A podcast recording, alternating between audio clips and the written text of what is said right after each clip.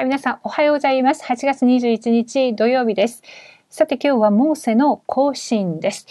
新明記の1章9から18節なんですが、こちらの11節の方をお読みいたします。どうかあなた方の父祖の神、主があなた方を今の1000倍に増やしてくださるように、そしてあなた方に約束された通り、あなた方を祝福してくださるように。アーメン。はい。えモーセは神様の時刻表を知る人でした。それだけでなく救いの祝福、御言葉の働き、祈りの力を正確に知っていて、神様の働きを数多く体験しました。その中でモーセが受けた最高の答えは更新、更新でした。モーセはどのような更新をしたのでしょうか？一番根源的な更新。モーセの人生は更新の連続でした。40年間の王宮生活に慣れたモーセが更新すると、神様は10の奇跡を見せてくださいました。また、ミディアンでは出エジプトの奇跡を、アラノでは3つの祭りの祝福を答えられました。はい、2番です。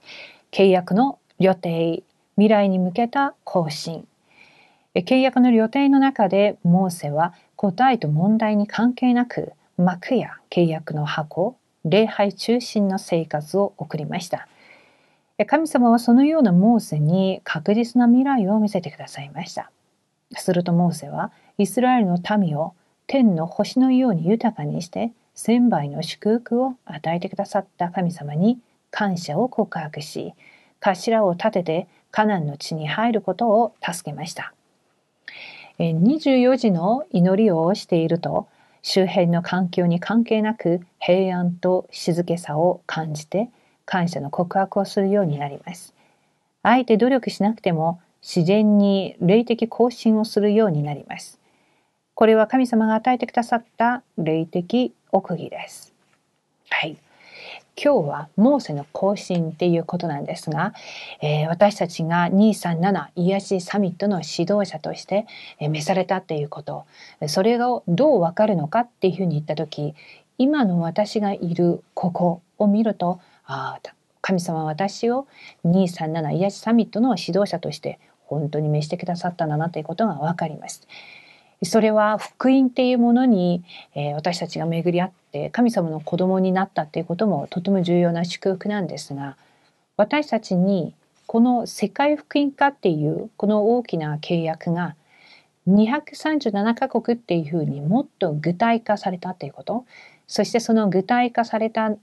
ことの中から特に5,000種族っていうこの言葉も私たちに与えてくださいました。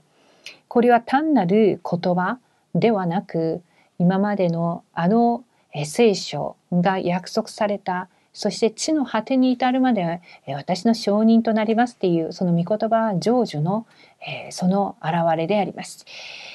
そんな中で私たちに向けられた更新っていうのはそれこそ霊的システムを持って今は編集時間を持たなければなりません。御言葉を通して編集する。今日も私がいる全ての出会いを通してどんな神様の計画があるのかっていうことをそれを発見して祈りながら本当に行かなくてはならない私の絶対的な現場をデザインしていくことこれを皆様がぜひ、えー、私も一緒にやっていきたいなっていうふうに思います。とにかく朝目を覚ましたら目に見えることまた今日のスケジュールそして全てのことを置いて、えー、編集設計デザインこの3つのことを絶対忘れずに味わっていきたいなっていうふうに思います。結局は刻印ね体質であるんですが編集自分のものにしていく神様の御言葉を通してその編集がしっかりとなった時にその中から見えてくることそれが設計プランを立てられることだと言われています。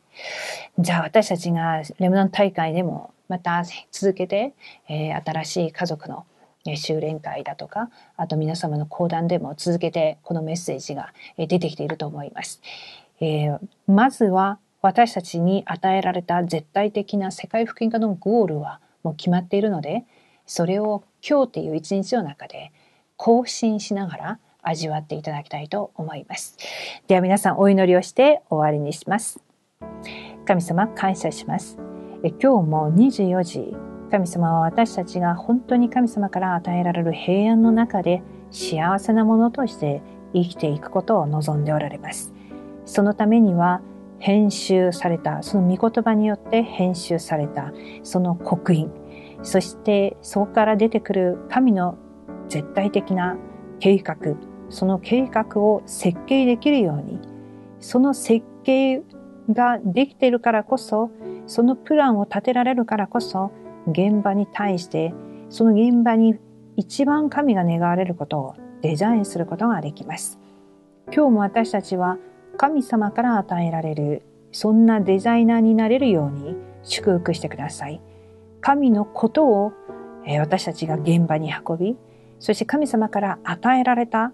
その神のものを通して全てをまたデザインしていくことができるように導いてください。感謝します。イエス様の皆によってお祈りします。アーメン。